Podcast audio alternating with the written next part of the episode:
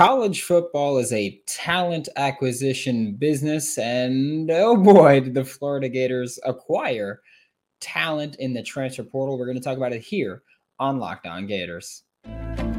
You are Locked On Gators, your daily podcast on the Florida Gators. Part of the Locked On Podcast Network, your team every day.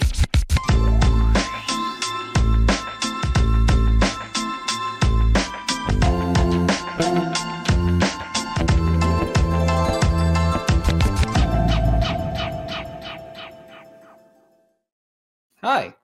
Hello. Welcome back to another episode of Locked On Gators, part of the Locked On Podcast Network, your team every day. Thanks for making Locked On Gators your first listen of the day. We are available daily and free wherever you listen to the podcast. Happy Wednesday. I'm Brandon Olson. Find me on Twitter at WNS underscore Brandon. You can find my written work with Whole Nine Sports and Giants Country of SI.com. Today's episode of Locked On Gators is brought to you by FanDuel Sportsbook, the official sportsbook of Locked On. Make every moment more, visit fanduel.com slash locked on to get started. And I want I want you guys to know this, not that it adds any value, but I have been doing this thing where I, I just constantly keep my hand placed on my desk and I'm now realizing that it causes me to shake everything as I'm talking. As you can see now, like, like I'm just I'm shaking it. So I, I want you to, to know that I don't know why I started doing that out of nowhere, but I've continued to do it and I evidently can't stop. But today we're talking about how the Florida Gators have approached the transfer portal because the way that they've done it is, is very interesting. You look at schools like TCU, who's had huge portal adds, and Oklahoma, who's had huge portal adds. And it seems as though Florida's taking a bit of a different approach. Florida's going, okay, we lost this player. We're going to replace them in the portal while also trying to replace them in the future through high school recruiting. And it seems like a lot of other schools are just like we have an immediate need, fill it. We want to add as much talent as we can, do that. But Florida's taking a little bit of a different approach. And by the way, shout out to John Garcia for pointing this one out to me. But Florida lost Anthony Richardson to the NFL draft. They've added Graham Mertz to the transfer portal to replace him. And I will say this because I'm, I'm going to go through who they lost and how they replaced them. But I will also say that uh, Florida lost starters or contributors and not only look to replace them with freshmen in, in long term, but look to immediately replace them in the transfer portal. You can't always get players that are equal or better at every spot, but you've at least added stopgaps here. And that's an important part where Graham Mertz is not Anthony Richardson. He might end up being more efficient than Anthony Richardson, and the passing game might improve significantly because Graham Mertz will make the simple passes that Anthony Richardson couldn't. But Graham Mertz can never make the plays with his legs that Anthony Richardson made. So you can't replace AR because AR's AR's a unicorn. You can't replace him.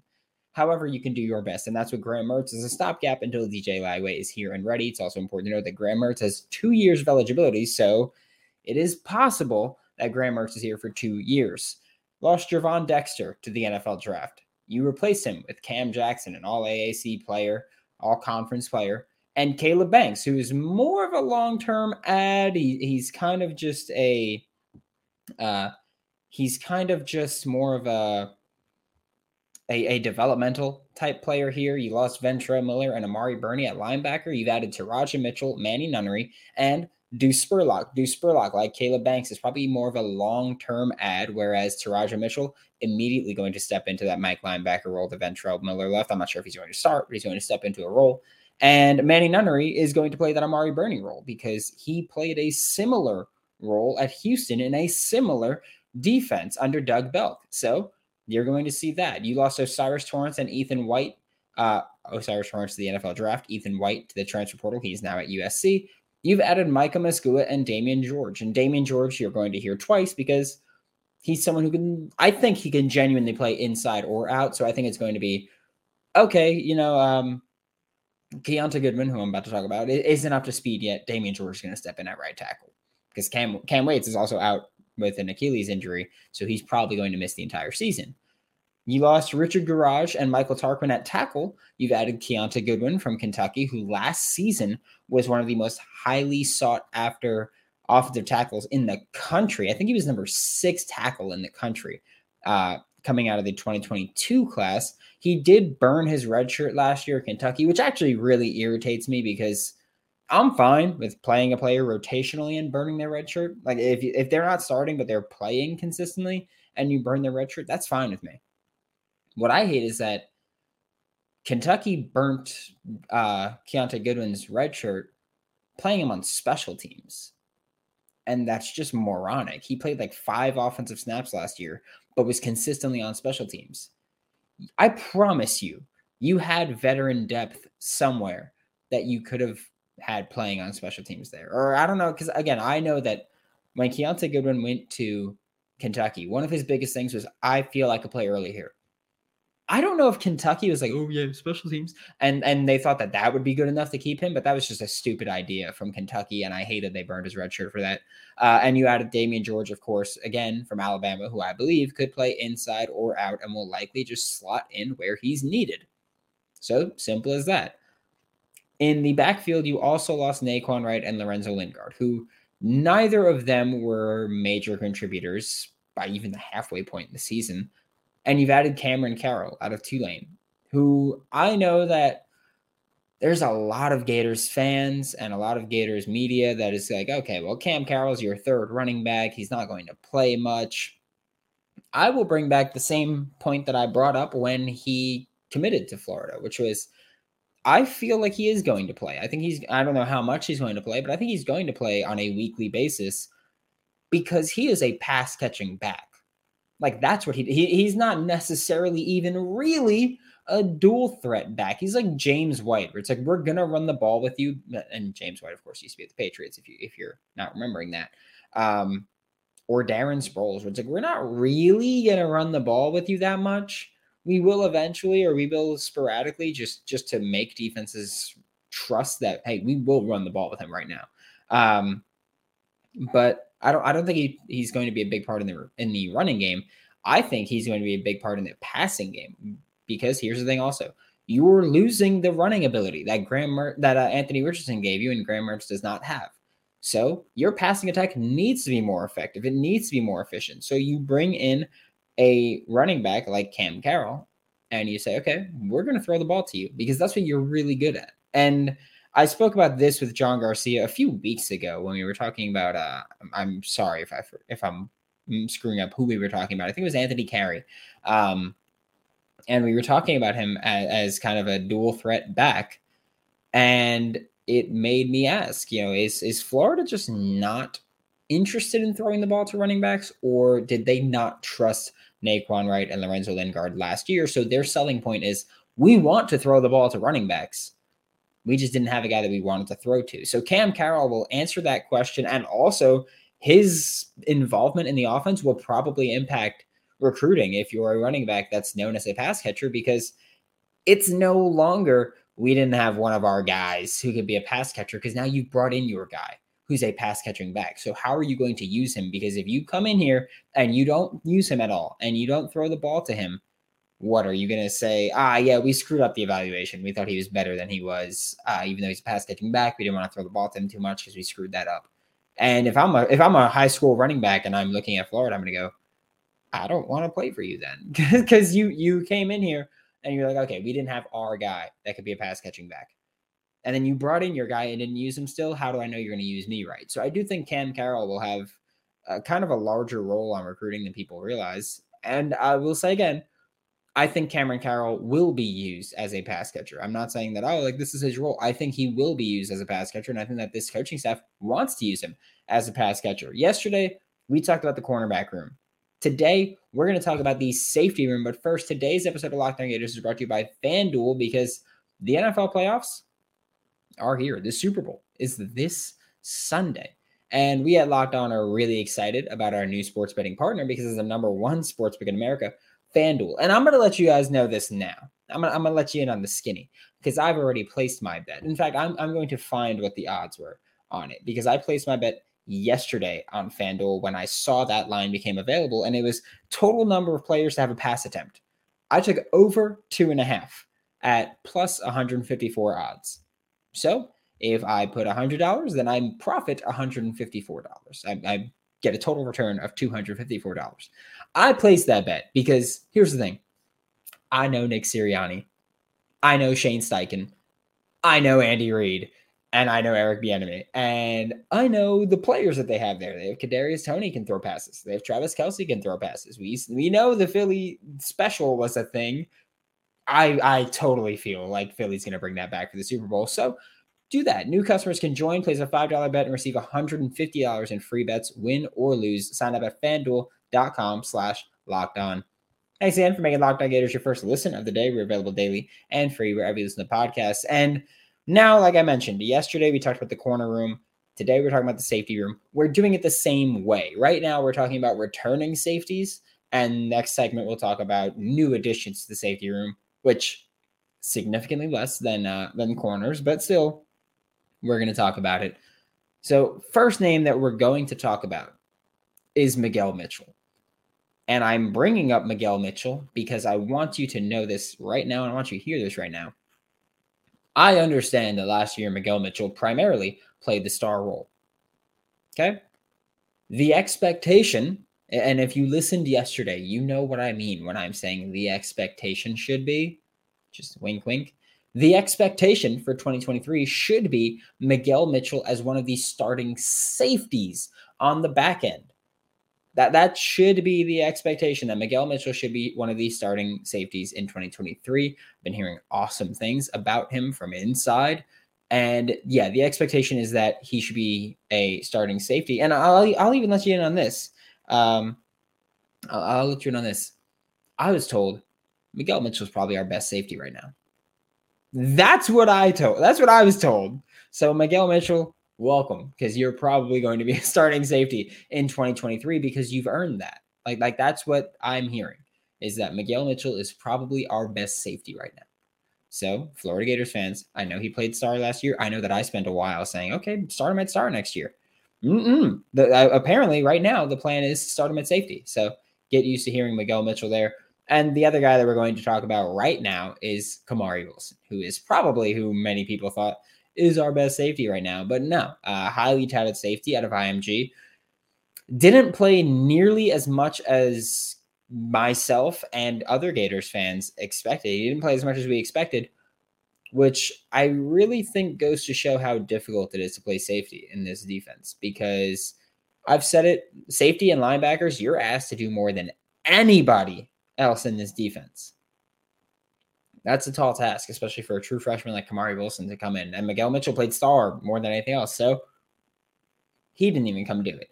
Um, but Kamari Wilson is someone that I do think will get playing time this year. I do think he will start this year. I know that Miguel Mitchell is getting high praise because what you start two safeties. Kamari Wilson, I think will be the other one. I, I, I think that that's something that he's going to start at. I think he's, it's a role he's going to thrive at. I think that he struggled, or not even think, I know that he struggled at points in 2022.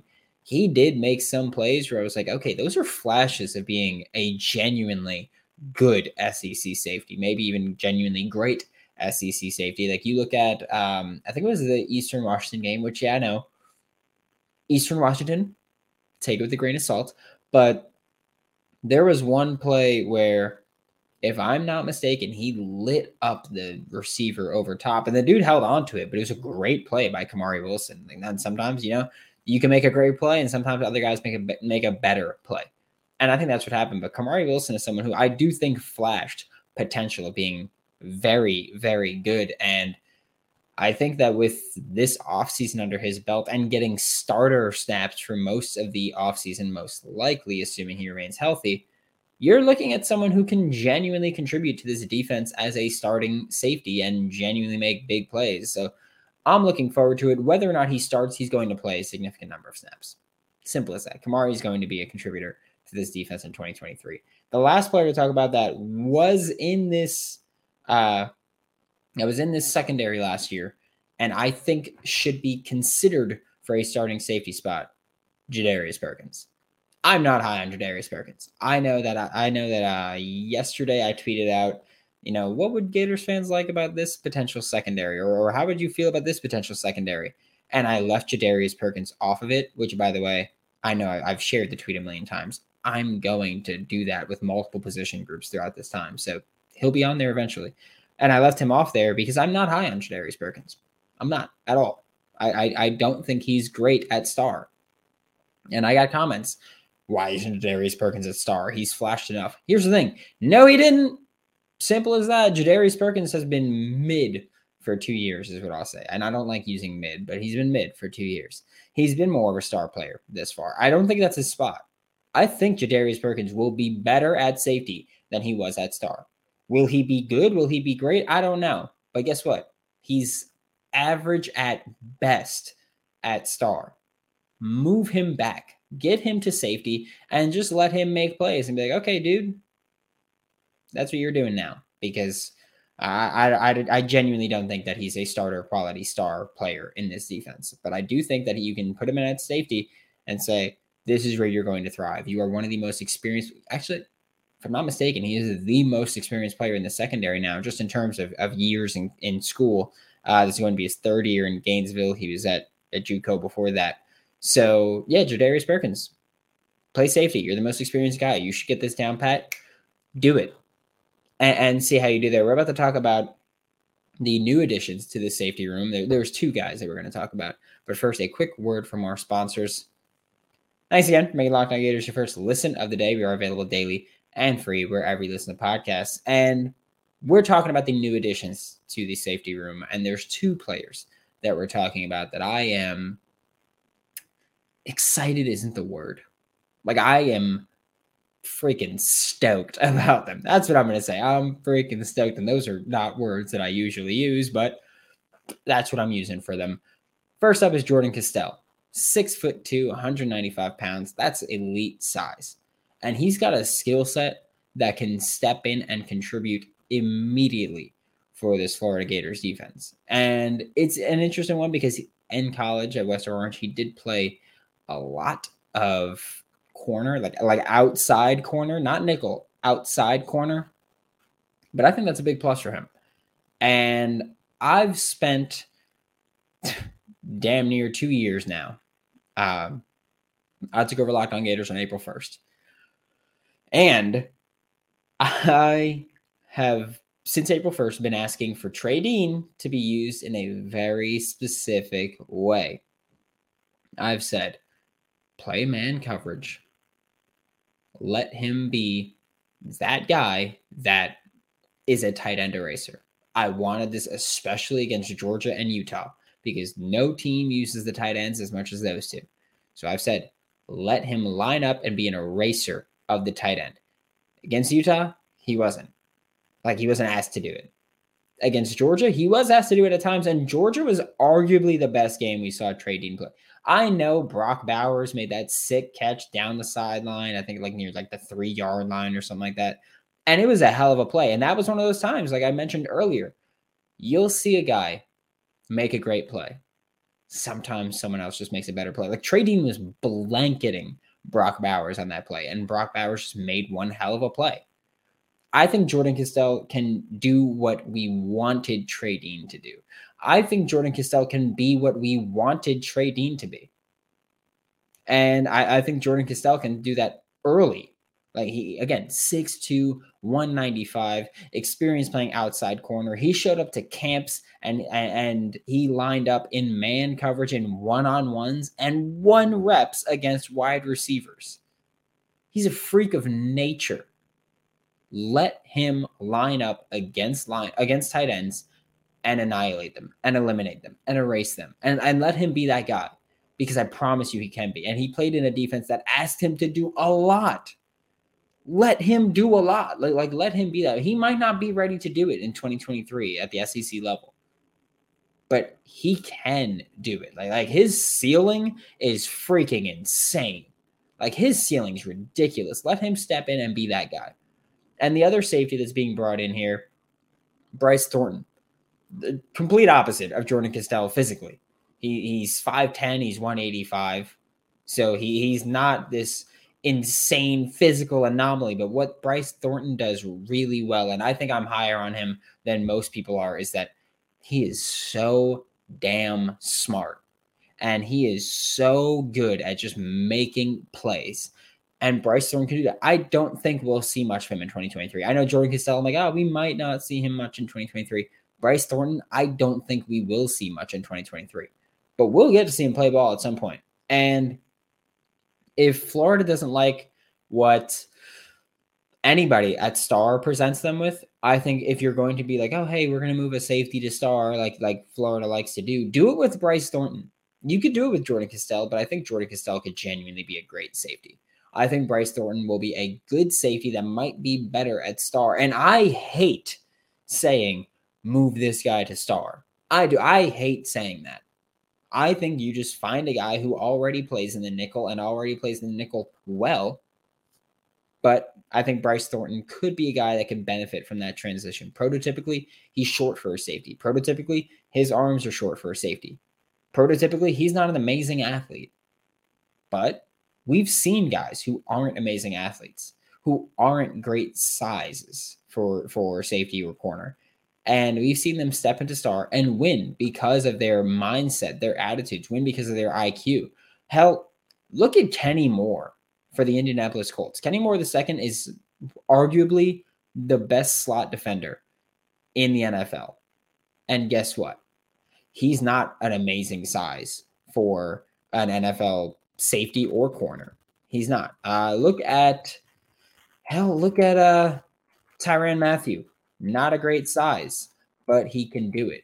Chauncey Gardner Johnson, if I'm not mistaken, Bryce Thornton was the one that John Garcia was talking about when he was like, "Oh, like, like this guy could be a star, he could do everything," and he, uh, yeah, he was talking about Bryce Thornton. He was just like, "Think of a Chauncey Gardner Johnson, like, yeah, bring in that attitude, that tenacity, and that IQ, and let him make plays at star. Let him make plays in the nickel you know, Chauncey Gardner Johnson, even when he was playing outside corner and he was lining up out there, when I evaluated him for the draft, I put slot. He was the first player that I ever evaluated, and I was like, I know he doesn't play in the nickel. He's going to play in the nickel in the NFL, and he's going to be damn good at it. Uh, and and so he's the reason that I started evaluating players as slot. I did the same thing with Julian Love, who plays safety now, but I still think he'd be better in the slot. So Bryce Thornton is a guy where I'm generally against saying, okay, move him to star. Bryce Thornton might be that guy. And that's fine. Like, that's not an insult. Star is an amazing position. It's incredibly difficult. And I know that I've told the story before, but I tried playing in the nickel. Nope. Couldn't do it. it. It's hard as hell to do. It's probably the hardest position to play in the secondary. So, Bryce Thornton, if you can do it, do it. Thanks for making Locked On Gators your first listen of the day. Every day, we're available daily and free wherever you listen to podcasts. We'll be back to talk more Florida Gators football tomorrow. For your second listen, check out Locked On SEC, hosted by Chris Gordy of Sports 790. Get the best coverage on the best conference, including the best university, the University of Florida. Right there, baby. All about the swamp. For Locked On Gators, I'm Brandon Olson. Don't forget to follow me on Twitter at WNS underscore Brandon. Find my written work with Whole Nine Sports and Giants Country of SI.com. And I will see you all tomorrow.